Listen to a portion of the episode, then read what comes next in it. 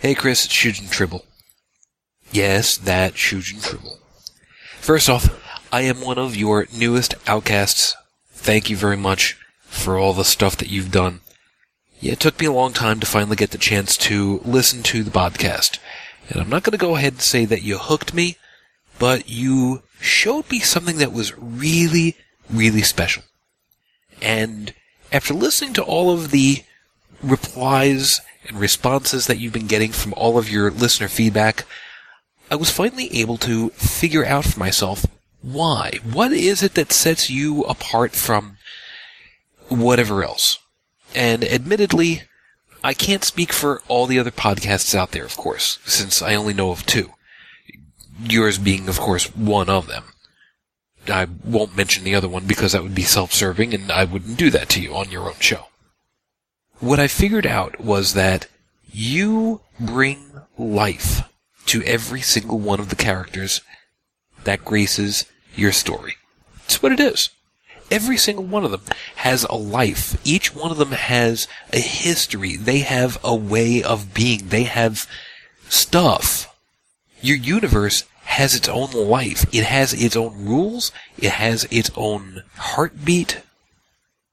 You put a lot of thought and energy into this. That's why. That's why people have been loving what you do.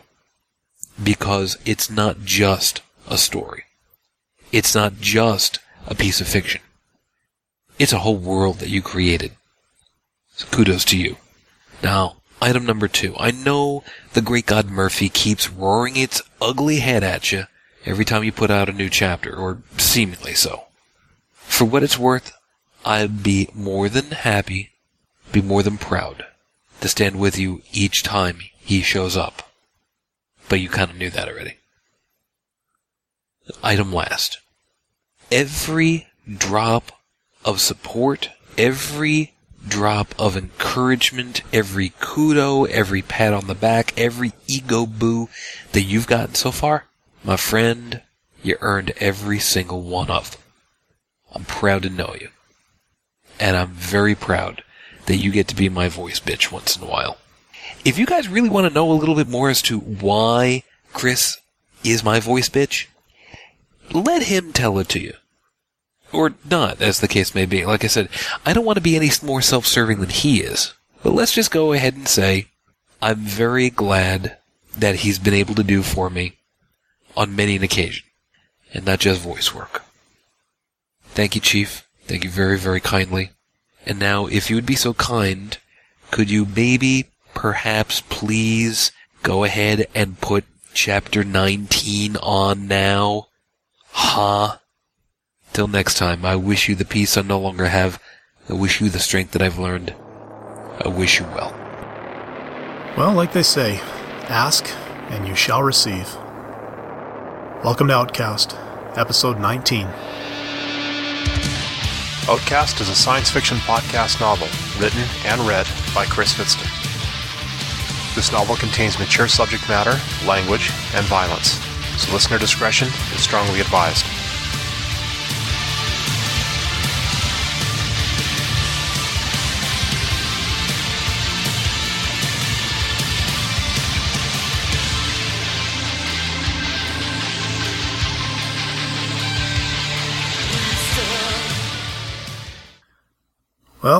I wouldn't be surprised if this episode is falling on a lot of deaf ears.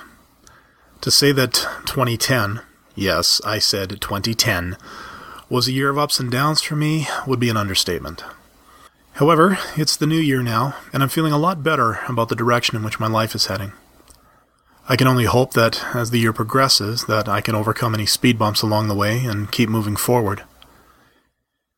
In all the time in between episodes, I've gotten many well wishes from all of you through emails, IMs, shouts on different sites. And for all that, I cannot thank you enough. I also had the opportunity this year to learn just what kind of impact this little project of mine has had on some people.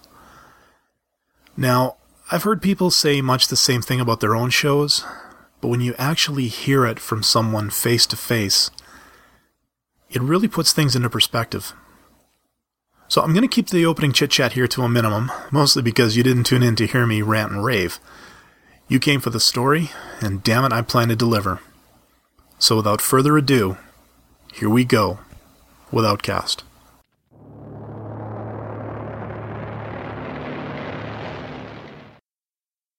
Chapter 19 Every question has an answer. Finding those answers is often never easy, and sometimes what we find makes us wonder if we should have started looking in the first place. Despite what philosophers and advocates will tell you, there's always only one answer to a question. No matter how you try to manipulate or spin that answer, at its core is the truth. For better or worse, the truth is simply that. It is not subjective, not contextual, and most certainly not dependent upon one's point of view. Truths are truths, and no matter how many times you rethink or recalculate, the result is always the same. For better or for worse. The conversation with Tomas stuck with me. I played it over and over again in my head as I reported for work, changed, endured Shariah's endless attempts at flirting, and finally reported to the break room for my assignment. I must have been completely immersed in my own thoughts, because I barely noticed how full the room was until I heard the sound of a throat clearing. Even after I looked up, my brain still took a full five seconds to realize the break room was packed, and not just with my fellow shift workers. My throat ran dry as I spotted first one, then four, then over a dozen uniformed officers from the Kerala City Police Department. The term uniform was perhaps a bit of an understatement. The officers I saw were all garbed in what looked like full ablative body armor, designed to deflect small arms fire thanks to the geronite fibers woven into the fabric. None of them seemed to be carrying any kinds of weapons save their sidearms, which made me wonder just why they were garbed so. The person clearing his throat was someone I'd only seen once before. The first day I walked into the Port Authority's main office. I drew in a quick breath as I spied the imposing form of Altris Barkav standing in front of the assembled officers. Flanked on either side by so many people in uniform, the White Tiger looked like some kind of general. I swear, if those cool gray eyes had gazed upon me in that moment, I would have turned to ash. I'd never seen such a look of caged anger in someone's eyes. Something was wrong. Terribly, terribly wrong. It appears we got ourselves a problem, Altris growled. It's gonna take all you lot to sort it out. Several murmurs could be heard throughout the gathered workers. Everyone began quietly asking each other just what was going on. I glanced back at Altris and saw Shariah standing there beside him. The look on her muzzle told me that this was serious. Up to that point, I wasn't sure if she was capable of any expression other than lust. The fear in her eyes made my heart tighten. Altris waved forward one of the officers. Normally, those of a Serval lineage were of a slight build. However, the one who stepped up looked like he could pummel a full-grown lion into paste with his little finger. This here's Sergeant Scoffit, said Altris. He'll tell you what's going on. With that, the White Tiger stepped aside and let the Serval address us. About an hour ago, we received an anonymous tip that someone is attempting to smuggle a shipment of Karenite into the city via the Kerala City docks, he said. I don't think I need to emphasize the severity of this situation, nor should I have to overstate how important it is that this shipment be found, and soon. He wasn't kidding. Karenite is a key chemical ingredient used to create explosives, both military grade and industrial. I think the reason it's considered an ingredient in several compounds is because of its inherent instability in its raw state. In its unrefined liquid form, Karenite is one of the most volatile chemicals in existence. A small vial of it is enough to take out a city block. An entire cargo container filled with it could level not only the docks, but a good chunk of the city as well. We'll work in teams of four, the sergeant continued. Two dock workers teamed with two officers. Mr. Barkav has authorized us to open every container both on the docks and on every ship in the harbor if needs be. This was met with a few groans from the workers, but that all ceased with a warning growl from the dockmaster. The sooner you quit your bitching and moaning about it, growled Altris. The sooner we'll get this done, all right? The group went silent. That's better, he said. Now, let's get you split up.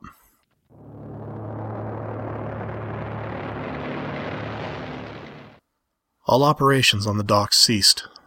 The crane stopped lifting, the transport skimmers stopped moving, and all those not involved in the search dropped what they were doing. In a matter of mere minutes, the entire ship side of the dockyards became as silent as Junktown. The familiar background noise of powered cranes, clanking metal, and the whirring of servos was gone. In its place was the gentle lapping of the water against the ships and docks. The place seemed dead somehow, muted by this ominous feeling of dread. The workers had been paired off in such a way that at least one member of each team had the appropriate security credentials to override the container locks. Normally, it was considered a federal offense to open these containers without the express permission of either the cargo's holding company or a representative of the carrying ship's home port. Given the circumstances, however, a special permit had been obtained by the police through the Ministry of National Defense. When it came to matters of potential terrorism, the ministry had the power to override even the most protective of laws. The other member of the team of workers had the responsibility to catalog each container as it was inspected. When a container was opened, the worker would scan its contents, cross-reference it with its original manifest to verify an accurate inventory, and then perform one final scan prior to the container being resealed. This kind of tracking would keep the advocates and accountants satisfied that no opportunistic looting was taking place. The two officers on each team of four were also responsible for different duties. Only one officer from the break room was assigned to each pair of workers. When they left the break room, they were met by the other assigned officer, who was garbed in the heavy armor of a bomb disposal specialist. I thought the regular officers looked intimidating in their body armor. These guys looked downright titanic, clad in something that looked like it could deflect an artillery shell. As the junior member on the team, my job was that of the catalog keeper and inventory taker. My partner was a grizzled old lion named Talbot Severus. He was a hard enough worker, but like hard liquor, you could only really take him in small doses. He was a bit of a storyteller and tended to get rather long-winded when he started talking about the good old days back in his home country of Lakaya. Like many of his fellow countrymen, Talbot had fled with his family when the last civil war had broken out. Even though the majority of the fighting had died down, the smaller guerrilla strikes against the ruling monarchy were enough to keep those who'd fled from returning. I felt oddly relieved that this situation had silenced Talbot somewhat. Despite the air of danger around us, I couldn't help but continue thinking about what Tomas had said, and was thankful I didn't have to consciously try to tune out yet another story from the good old days. In truth, it was hard enough to keep up with the rather quick pace we were keeping. It seemed that just as I finished with one entry, Talbot was feeding me another. We finally stopped after about three dozen containers to catch our collective breaths. I took a few minutes to go over the information I collected on the datapad to make sure everything was in order. Despite how distracted I'd been thinking about Tomas and what he'd said, I managed to not make any mistakes. I smirked. Maybe I had a real future as a dock worker. Everything all right? I looked up to see Talbot standing in front of me. Hmm? Oh, fine, I said. Just making sure everything's okay. I held up the datapad. Not just that, he said, putting his hand up. You've been awfully quiet since this whole thing started. I know you're not much of a talker, but I ain't heard a peep out of you all night. I just didn't. I sighed. I knew he wouldn't let up until I placated him somehow. I had to think fast. I. I received some news yesterday. News about my parents. Oh? Talbot knew my story. He coaxed it out of me a few weeks back when I was assigned to him. What'd you find out? Not much, really, I said. But apparently there are a few lingering questions about their accident. Something the police can help with? he asked. I shook my head. No. Like I said, it's just a few questions that have come up, but not enough to have the police investigate. I shrugged. I guess I'm wondering if there's something I should do with the information. Why wouldn't you want to find out? he asked. I mean, is this something bad? Were you folks involved in something? I don't think so, I said. I just. What if I don't like what I find? Wouldn't it be better just to live my life? I came here to. to start over, not dwell on the past. I was going to the lowest level of the seven hells for this. But as much as I was lying, it felt good to tell someone about my dilemma, convoluted as this particular version was. If you ask me, he said after a few moments, not knowing's worse than knowing the truth. Even if you don't like the answers, it's far better than always wondering about it. Just then, one of the officers approached us and indicated that it was time to continue. Something to think about, he said as we moved to catch up. Hmm, something to think about indeed.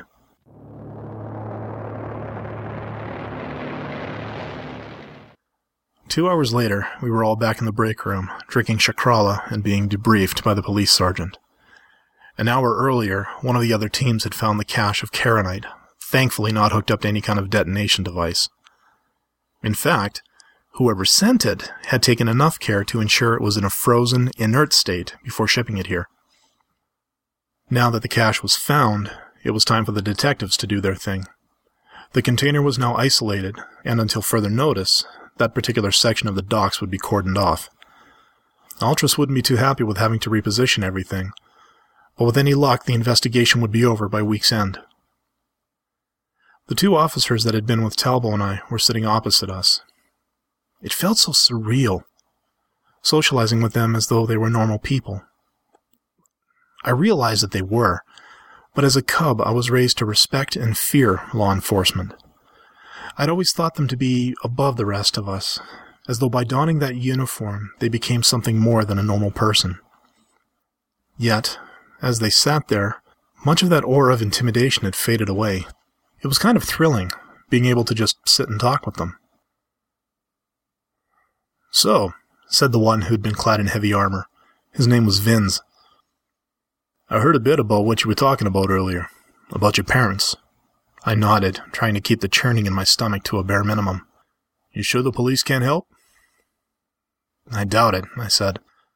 Like I said, it's not much more information. Just questions, that's all.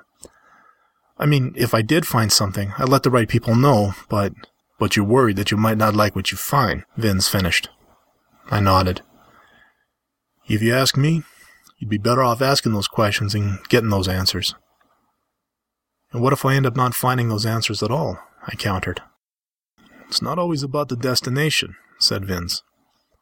You might not find the answers you're looking for, but at least you'll know in your heart that you tried. Is that why you do what you do? I asked. I mean, not every case gets solved. No, he said. But you're right. When I put on this uniform, I do it knowing that every day I'm trying to make things better, and that's what's important. Knowing that you're out there fighting the good fight more than makes up for the ones that get away. You might not catch 'em today, but if you want to catch 'em tomorrow, you gotta get out there and keep working. He smiled at me. Make sense? I nodded and thanked him for the advice. I then silently cursed the patrons for their constant nudging in this direction. As I finished my chakrala, my mind began thinking about how I would pursue this. I still had no real hope of solving this mystery. But maybe Vins and Talbot were right. Maybe, for my own peace of mind, it was worth it to at least give it a try. I had no idea then of what I'd learn. Had I known, I never would have tried.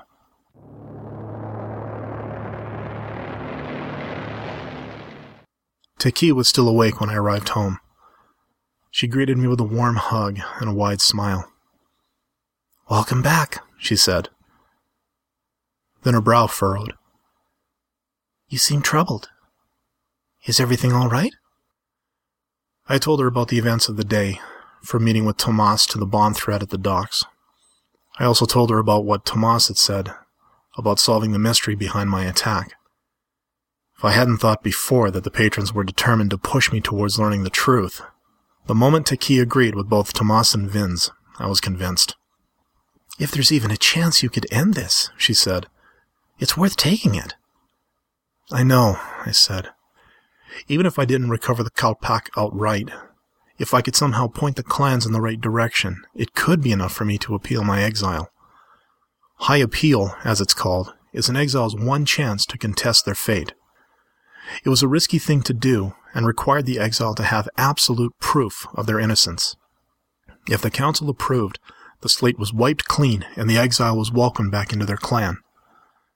If not, well, the chamber of the High Council always had a standing regiment of Shatlia present.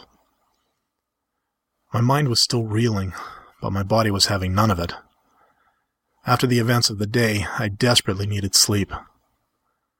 I felt a monstrous yawn come to my jaws. It might be worth taking, I pleaded, but maybe I can wait until morning? She smiled and led me over to the mats. Before long, we were snuggled up under the blankets, holding each other tightly. I let the feel of her body next to mine calm my mind. If I could, I would have made that moment last forever. Life doesn't do that, though, does it? No. It always moves, and always forward.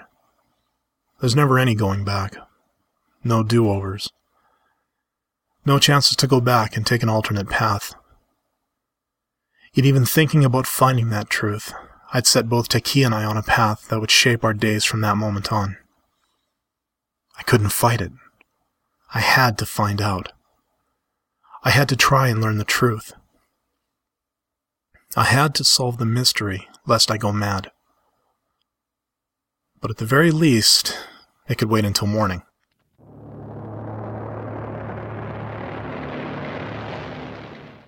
Everything about it felt strange, felt off. As I enjoyed a breakfast of cereal, fruit, and a steaming cup of tea, my mind began thinking about that night. The night my life turned upside down. It had been the first time since waking up that I'd actually sat down and thought about it. Now that I was, a lot of things about that night were making no real sense whatsoever. I mean, swords? I asked. Why swords? Why not a gun or even a knife? I took a spoonful of cereal. Seems a little strange. Not really, said Taki, biting into a rather juicy slice of melon. I smiled as she tried to lick the juice off her chin. If the clans are anything like the tribes, then conventional weapons would be forbidden on clan lands, or at least their use would not be tolerated. Which would mean I didn't want to make the connection.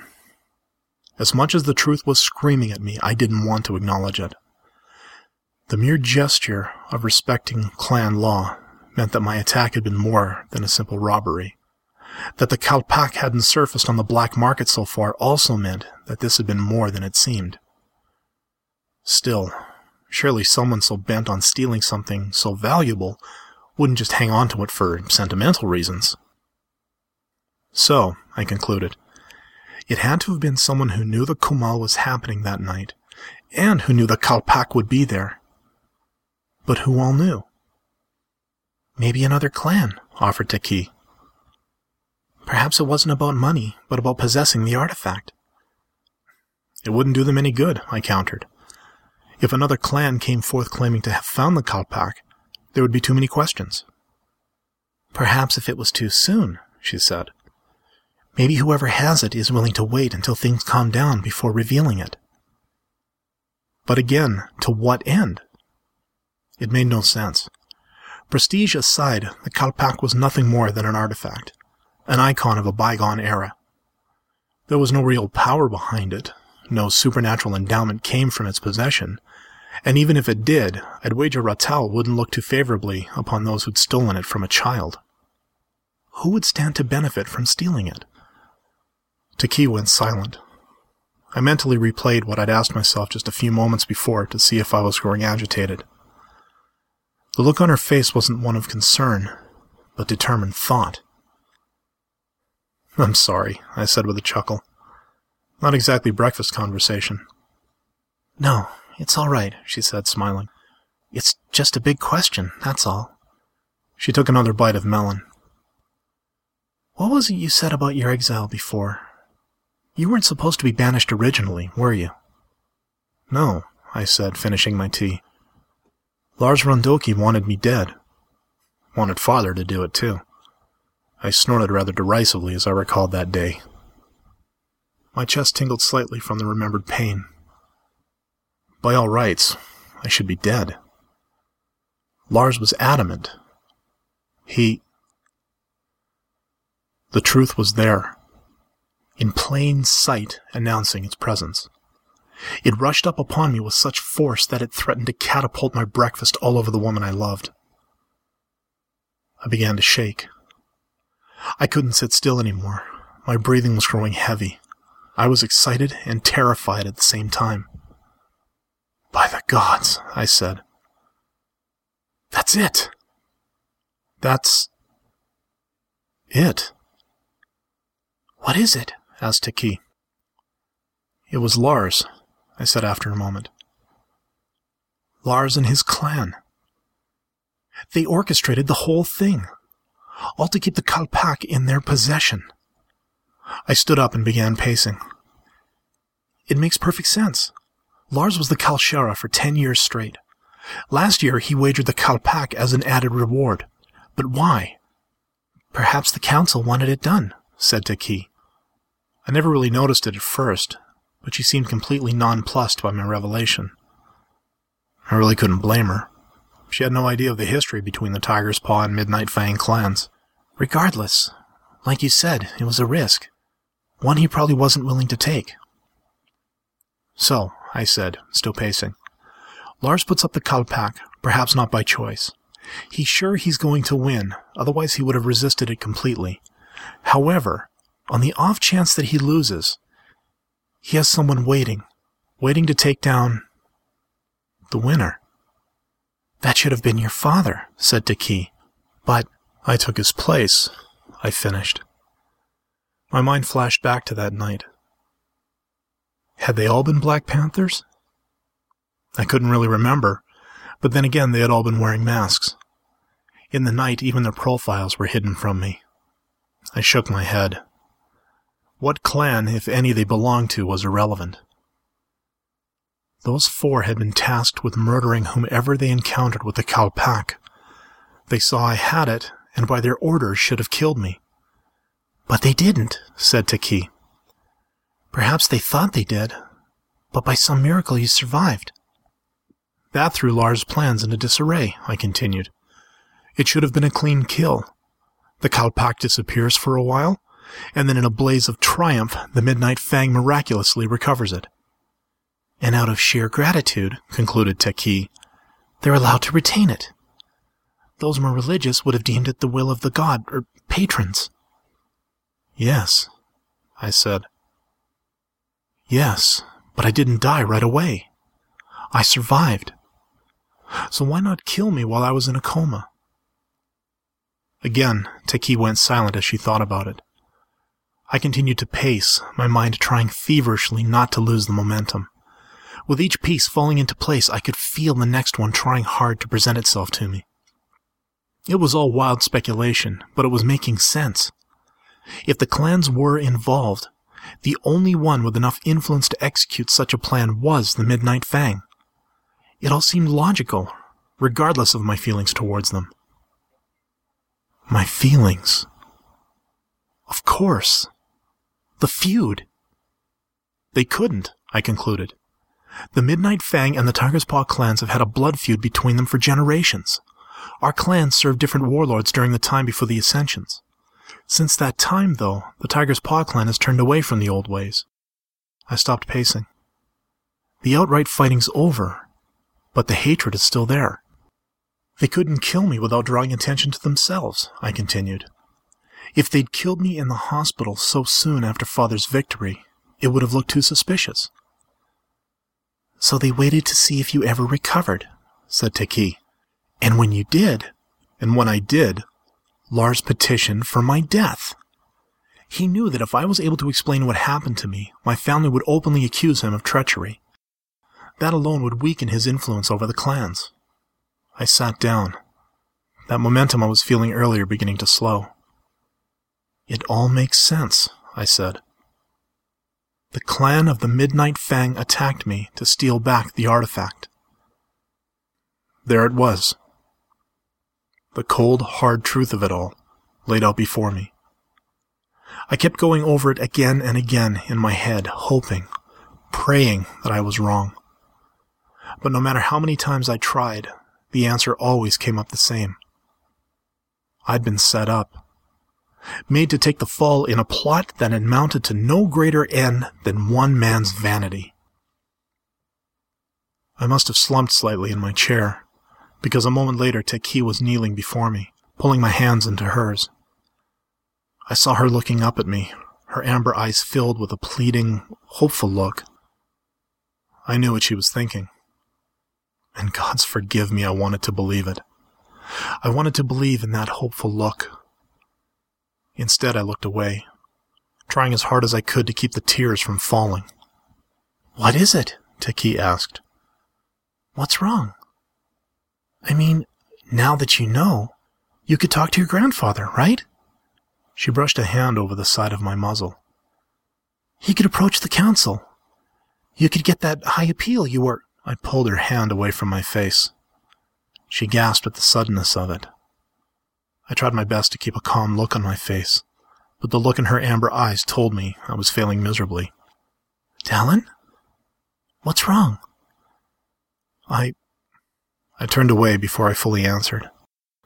I couldn't bear to say anything while looking into those eyes. I tried to hold it back as long as I could, but eventually the words came out. I only prayed that she'd forgive me in time for not being able to face her when I finally said, I.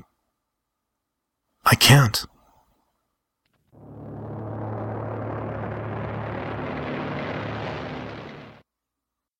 And so there we have it. Now, I've just got a few little housekeeping items to mention here. First off, Chapter 20 will not be another year in the making. It's finished, and I'm already writing madly away on Chapter 21. I'm trying to stay at least one half or one full chapter ahead in terms of written work versus recorded from now on. Secondly, the voicemail you heard at the beginning from my friend Shujin, and thank you for that, by the way, reminded me that with the turning of the year, the Ride for Roswell fundraising campaign will be starting up again. Now, I mentioned this last time I was involved, and this year I'm hoping to do a bit of a preemptive strike here to let you all know about it. Now, last year's efforts really paid off in the Second Life campaign, as we raised roughly $2,000 in less than six months. Now, when you think about the exchange rate of the Second Life Linden dollar to the US dollar, that's a pretty significant amount. This year, we want to do better. And if any of you are interested in helping out this year, please shoot me an email at outcastnovel at gmail.com and I'll do my best to point you in the right direction. And finally, I'd like to announce that Outcast is moving to a new site. No, not right away, but when the novel's finished, I'll be taking down the current blog at outcastnovel.wordpress.com, and instead we'll be posting any updates to the new and improved blog at yo5.ca slash outcast. I've had that domain for a while now, but really haven't done much with it except to practice a bit with things like WordPress, a couple of gallery apps, and the like. Someday I'll tie everything together on it, but for now and in the future, that's where you'll find any and all new Outcast related content. Now, as I said, the regular blog and feed will keep going for now, but when the book is finally finished, I'll be looking to switch things over completely. Now, I also mentioned at the beginning about the feedback and well wishes I've been getting since my little hiatus here, and while there are far too many to read aloud on the show here, I do want to thank you all from the bottom of my heart for every bit of it. For all the trials and tribulations 2010 gave me, it was those tidbits of positivity that kept me going through the worst of it. I'm not saying I'm out of the woods yet, but at least I can see the end now. And with that, I think I'll close off. As usual, all my contact info will be in the show notes. And until next time, this is Chris, signing off. Have a good one. Thank you for listening to Outcast, a podcast novel written and read by Chris Vitzton. For more information, please visit the show's website at outcastnovel.mevio.com. Feel free to leave an email or soundbite at outcastnovel at gmail.com. Theme music for Outcast is the song Electric Blue, performed by Droom, which you can find on the Podsafe Music Network at www.musicalley.com. Cover art for Outcast was done by Jason Frieden. Check out his site at www.jasonfrieden.com. And again, thanks for listening.